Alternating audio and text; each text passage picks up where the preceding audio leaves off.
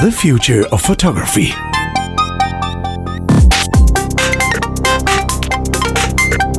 Hey Chris, how you doing? Um, good as always. How are you? Good. Yeah, good. Thank you. Good. And uh, trying to uh, do some myth busting today. I think you in a mood for some myth busting? Yay! Of course I am. Uh, yeah. So uh, this is uh, well. Is this going to be science? Is it going to be pseudoscience? I don't know. But let, let, let, let's let, let's let's see where let's see where it takes us. Um, and uh, so so first of all, um, I think. Uh, let, us there, there's a phrase that I'd like to discuss today uh, that pops up a lot, and it's it, the usage of it has increased enormously in the last two years or so, and that phrase is color science. Oh yeah, don't get me started. right. Uh, it, yeah. So, uh, and and often uh, the, the, the phrase color science is is um, used in the same sentence as the word cinematic. Mm-hmm. So uh, you know, there's a lot of stuff out there on, on YouTube and, and elsewhere at the moment that is, you know, how to make your photos or how to make your footage uh, more cinematic and and yeah, and whose color science is best and all of this sort of stuff. So I thought, do you know what? I'd like to try and dig into that a little bit, un- unbundle it a little bit, and, and, and think about what we really mean by that. And of course, what does it mean for the future of photography? I would be happy to take this apart. I'm sure you would. I'm sure you would. Okay, so so first first of all, I uh, I just just a bit of a disclaimer. At no point in this conversation am I trying to undermine the work of actual scientists. Right? Oh, there there are color scientists out there. That's a given, and they do an important job. Yes. They, they do, and and um, I've I've tried to study some some color theory um, what, tried once or twice over the years. Um, I, am not great at it actually. Um, yeah, the, the, I, I, quite quickly start to get a little bit lost. Um, I can just about, uh, you know, I can just about appreciate the difference between an RGB model and an HSL model, and and you know, I, I, things like that. Um, but you know, I'm, I'm, not great at it, so I might get some stuff wrong today. But the point is, is actually I think there's a lot of people out there on the internet that are using or, or maybe abusing uh, the term color science, um, and so you know, uh, let's let, let's see where we get. Let's see where we get to. Let's see where we get to. My my background in terms of color science is also not a scientific one, but just from from using color management, from printing, from um, using color spaces and using different cameras and matching them. So yeah, that's that's where I'm coming from in this in this topic. Yeah, absolutely. And I, th- I think I'd like to keep it there, keep it on the pragmatic level. And what oh, yeah, does sure. it mean for us as photographers? Yeah. Um, I, I've long had, just by way of another example, I've long had uh, a, a challenge uh, a, psychological challenge, I think, with, with, the term high dynamic range. Because for, for most of the history of, of the term high dynamic range, uh, what it seems to have to me, meant to me is that actually you squish the information into a smaller dynamic space such that you can view it properly. which which exactly which it exactly is. It is taking taking the dynamic range of a scene and squeezing it into whatever dynamic range your output medium has, be it a piece of paper or a screen or yeah. and so on. And and and it's also being used in a very uh, not even a correct way because high dynamic range is is the original file that you create and uh, the the process of squeezing it into the output color space or dynamic space is uh, is tone mapping. So we we kind of throwing things together that shouldn't be together. Initially. Yeah, exa- exactly. Although it's worth saying that actually, uh, as we record this, you know, uh, coming towards the middle of 2019, um, the the technology for genuinely high dynamic range capture and presentation, uh, or capture management and presentation, is actually starting to mature. Things are coming True. through now, you know, where where we are getting uh, cameras with sensors that you know that the can capture a far greater dynamic range of information. Uh, and there are tools coming through the post production workflow and, and into presentation, especially um, in uh, in cinemas. Uh, oh, and, and the whole the whole output space in televisions, in OLED screens, and so on. Those all lend themselves to presenting high dynamic range in uh, without it being too squashed. Yes. They they do they do indeed. So so so that yeah that, that that's a bit of a tangent, I suppose, because we're here to talk about color today. But but you know just uh, it, it, I guess in some ways it's all linked together. Um, and certainly the the term high dynamic range has suffered from the same I think abuse as color science. But mm-hmm. okay, so let, let so um, you know from a from a practical view, what does what does color science actually mean to us? Um, you know, bro- broadly speaking.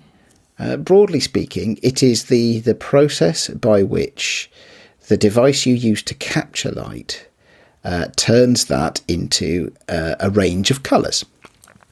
Yeah, yeah. And, and, what it chooses to do with the information it captures, or what its manufacturers, you know, design as algorithms to turn that raw capture into an image that we eventually see um, and, and how it converts that into particular colour and luminance values. Um, now, this is uh, it, it, can quite quickly get a lot more uh, a lot more complex than that. So let me give you an example. Right, um, we hear a lot these days about um, you know the color science of a particular brand of camera rendering delightful skin tones.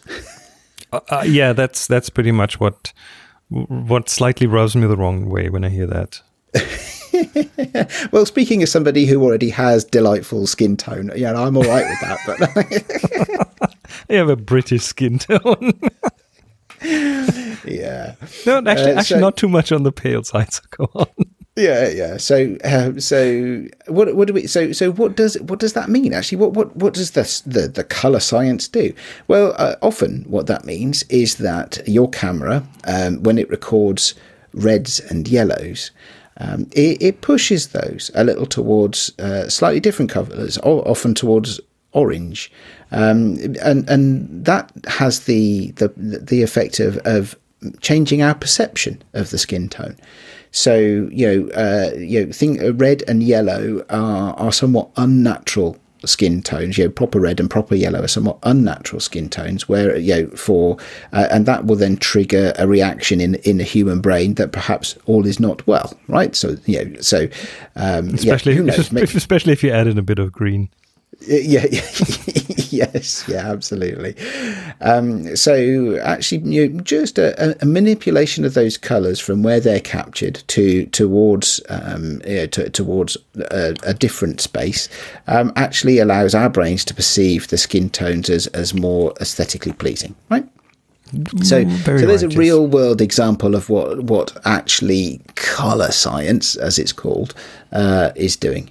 Um, yeah, and to, to broaden that out, you know, to say actually, you know, so what, what you've got there is that there's an algorithm inside your camera or, or inside your your computer if you're you're processing raw data uh, that will take the data and uh, it will it will shift.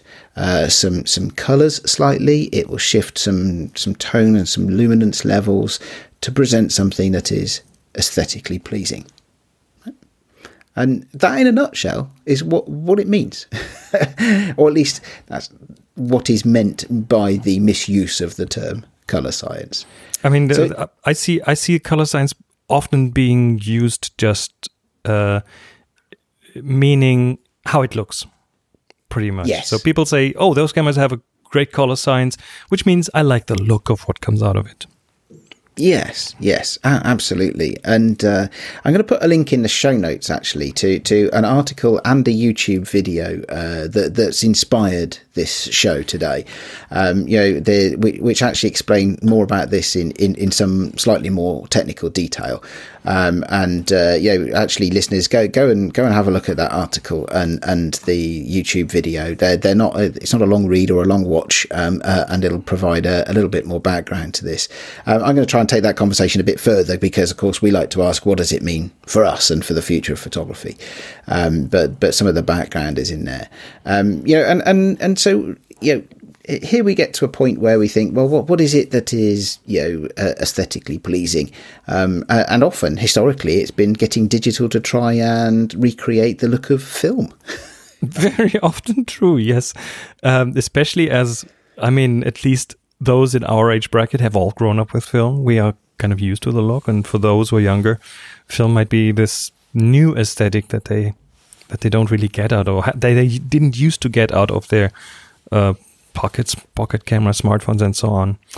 Um, but yeah, I want to emphasize that what is called color science is pretty much just the way what the sensor out- outputs is translated into the visible image. It's a translation process. It's um, it's a lookup table, pretty much. it is it right is. you, you have you have a table and it says if this input value if if the sensor sees this kind of green turn it into that kind of green so it's it's a yeah a lookup table that in the end there are a bunch of lookup tables and by by changing uh, the the image style in your camera from let's say landscape to portrait you are swapping out that lookup table for one that is more suited for portraits. So that's i think what what what it basically boils down to. Of course, with uh, no offense to color scientists, of course there's color spaces and all that kind of stuff, the technical parts, but I think that's pretty much what it boils down to. So it's a very simple thing in the end.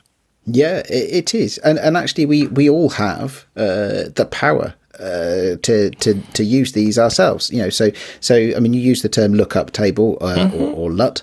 Um, for for some of us who focus really entirely on photography, the the term LUT is, lesser used. It's it's something that comes from the the, the moving image space. Um, but even if you think in some something as simple as a preset, that could be a preset in in Lightroom or whatever your photo editing tool is of choice. Um, it could be an Instagram filter, right? So totally, totally. you know, it, an Instagram filter is applying just as much color science uh, as, as uh, anything else that people talk about. Well, but Now, then- sorry, go on. But but then there are also there are also necessities to use uh, these, for example, for camera matching. In film, this is very normal that you shoot the same. Let's say you, you're shooting a Hollywood blockbuster, and you have all these cameras, and then you have a few uh, tiny ones in the glove box of a car that's gonna fall over a cliff. You know, the different kinds of points of view require different cameras, but in the end, they all have to kind of look the same, so they all have to work together. So that's another place where color science comes in. Again, lookup tables. It is translating the look from one camera to to the other, at least in terms of the colors and uh, and the dynamic range. Yeah, So- ab- absolutely. So in, Absolutely. in, in photography, I had this with Monica when uh, we did a project together, um, and I shot my pictures with uh, Canon, and she shot hers with Nikon, and well, we ended up we ended up matching the cameras in the post production so that they looked as similar as possible, and in the end, it was just by by way of um, what we applied to them in, in terms of post processing, in terms of uh, color corrections and so on, uh, we made them look the same. It was virtually impossible to distinguish those two That- cameras. That, that, that's a good effort. I, I, I once had a, uh, a job to do for some friends. Some friends of mine got married and they didn't ask me to do the photography, but they'd had half their wedding shot on film and half on digital. yeah, And, and so I, I picked up the task of making those look similar. So I had to manipulate the, the digital files uh, to, to match the film scans. Um, and again, you know, actually, uh, reasonably successfully, certainly from the point of view of uh, of somebody who, who was rece- consuming that imagery rather than building it. I mean, you know, if you're there sitting in front of the computer for hours, yes, of course you can see the differences, but actually, you, you can get it close enough so that most people wouldn't notice the difference um, relatively easily. So it's uh, yeah, it's it. So so well, let, us think about this. So, what does what does all of this mean then? because yeah, as I say, this this this show is inspired by some stuff that that I I researched, and I do want to take it a bit further. So, what does this mean for the future of photography? What does it mean for for all all of us? So, first of all, this is the myth busting bit. Um, it means that actually all of this stuff that those YouTube influencers and what have you talk about color science, actually every single one of us listening to this podcast right now has all of those tools today that they need to become color scientists. we're all color scientists. Yay! Not actual real color scientists, obviously, but, yeah, but but it's difficult to do air quotes on a podcast. we, we we play color scientists on a podcast. That's what what we do. Yeah, yeah, uh, and so yeah, so actually that's a good thing, right? Um, because that means that we don't need to be. Uh, we don't need to be unduly swayed into making, you know, four-figure purchases by somebody using the term color science. Um, you know, just because you know, it means that we don't need to we don't need to worry about uh, whether next week company X is going to come up with a new improved color science that's going to beat company Y, who are this week's best color science producer. It does sound uh, very important, though, right? Well, color science. I mean, if if if I'm a doctor, I I will wear uh, the the doctor's white uh, white uh, thing to to look like a doctor and not uh, any different because it convinces people, right? So color science sounds very important and very, yeah. Well, so so so there, there are ways in which it can can be very useful to us as photographers, right? So yeah, because of course not everybody wants to spend a lot of time processing raw photos. True. Um, and if you're into video, a very few of us today have the opportunity to shoot in RAW. Also true, yeah. Uh, and if you even if you do have the opportunity to shoot in RAW, very few of us have the computers to be able to process it afterwards. um, so you know, where, where does where does the manufacturer's application uh, of color uh, become really useful to us? Well, actually, if you are going to have in any way take the pre-processed images now, in for, for stills, clearly that's often JPEG. Um, uh, and for those of you who, who like to shoot JPEG, um, or for some reason um, you simply just don't like to do the post production side of things so much, if that's not your area of interest, um, then actually that can be really useful. Um, and and for video, it's well, I mean, the, the, video cameras accessible to, to most of us are uh, are getting to the point now where you can shoot in in in at least uh, a log format, uh, and then you can use a, a, LUT to correct that to something that is a little bit more visible, and you can use the LUT as a preset starting point and work from there to do your color grading. And that um, and that log format is somewhere in in the middle of the of the non-raw photo or non-raw video and the video, right? Like, yes, is it? Yes, the the log format kind of being designed to to in betweenish kind of thing. Yes, produce it so that it, it is more flexible for for applying your own um, color science. Or or in plain English, they look really dull and without contrast, without any processing. Yes, yes, absolutely. Um, and so, uh, so, so, and and you would use that if your objective, you know, if your workflow included color grading, uh, uh, you know, because you want to be able to do that, and you want to get the the best options in post production uh, as you'd like to, uh, as you can. Sorry. So, so actually, yeah, the the, the manufacturer's color science actually um, is. Uh, it is quite it could, could, be quite useful to us could be quite important to us. Um, you know in fact i think it is uh, it, it's it's the video link in the show notes um, where where the chap who has the amazing name of rubidium wu. What a what? great name that is. That's an amazing name. It is an amazing name, um, but where so so where he has des- described a little bit of the history of this actually, and he said for for many years um, the camera manufacturer Red um, produced um, a, as accurate a color view as they could from their from their cameras, and it's only recently that they have switched to providing a, a second option, uh, which is much more based around aesthetic rather than accuracy.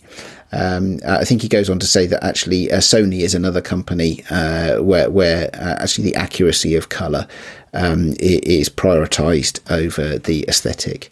Uh, whereas I shoot Fuji, uh, as we've spoken about often before, uh, and often Fuji are quoted as a, as a manufacturer who have great color science, especially for portraiture.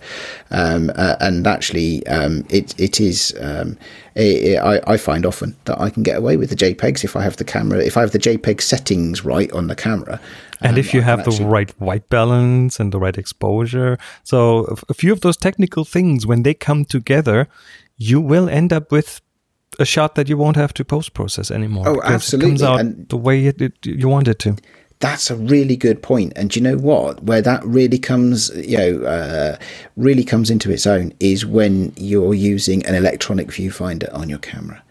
Now, I, I have mine set, unless I'm using, um, you know, doing flash photography where, where the light on the exposure is different from what you see before the exposure. I always have my viewfinder set to reflect both the white balance and the exposure of my image. So I can, so you know, I can set my camera up so that when I look through that viewfinder, I'm seeing a pretty close approximation of what my image is actually going to look like. Um, uh, and uh, you know, so I can check that the white balance. Uh, I mean, I, I, I, habitually shoot in auto white balance, but I can check, and I, and sometimes I do go back and change it. Um, that that it's going to come out uh, as something close to what I'd like it to be in the fullness of time.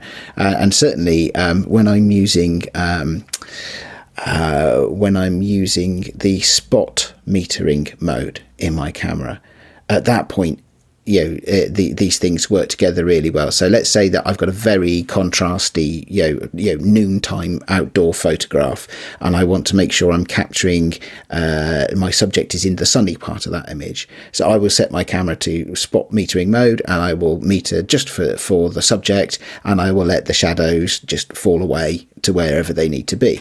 But out of that, if I've set that in my viewfinder and I've got that exposure and I've got my white balance roughly right, uh, at that point, my, the, the, manufacturer color science really works in my favor uh, because at that point, I, my camera is doing all the post production work at the moment to capture. And and the one good example that I recently had where where it showed that uh, that it's not really that dependent on the camera and the manufacturer was a workshop that we did here on tabletop photography. So we did product photography, and uh, we initially first first couple of hours.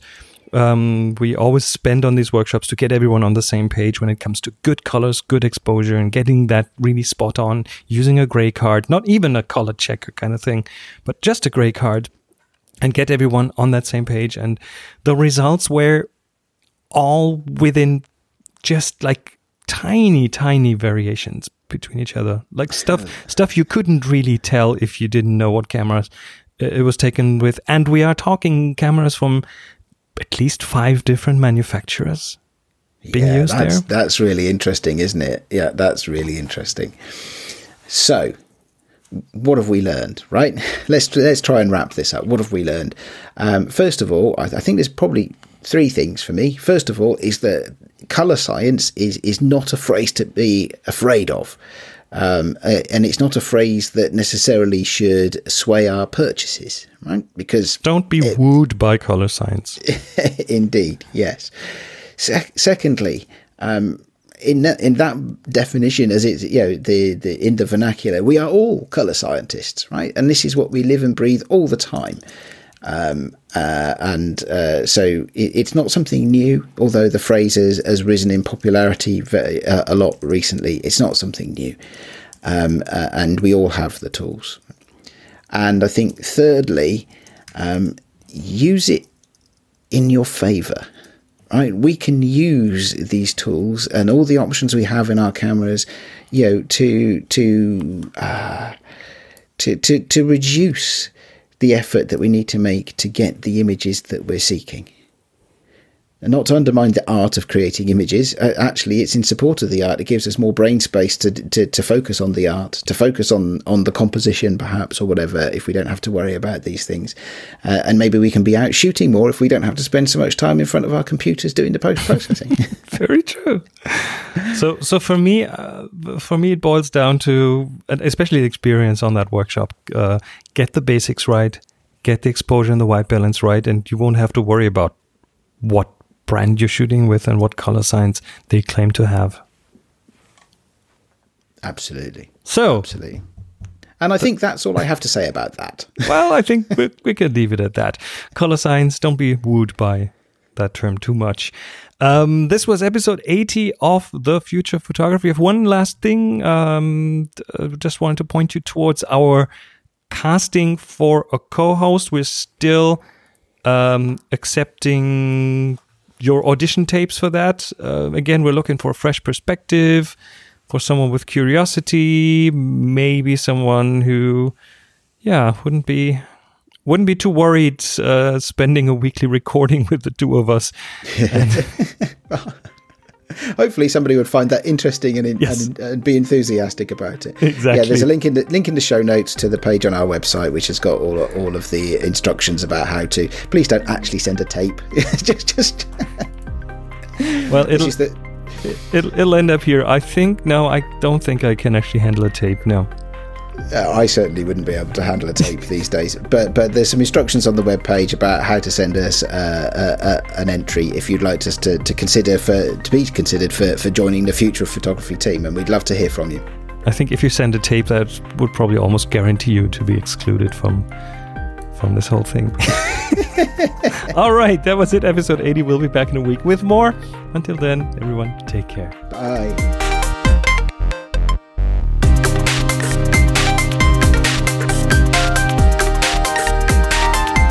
You've been listening to The Future of Photography, a production by Adrian Stock and Chris Marquardt.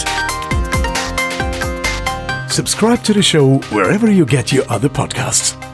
Find the show notes and more information at thefutureofphotography.com.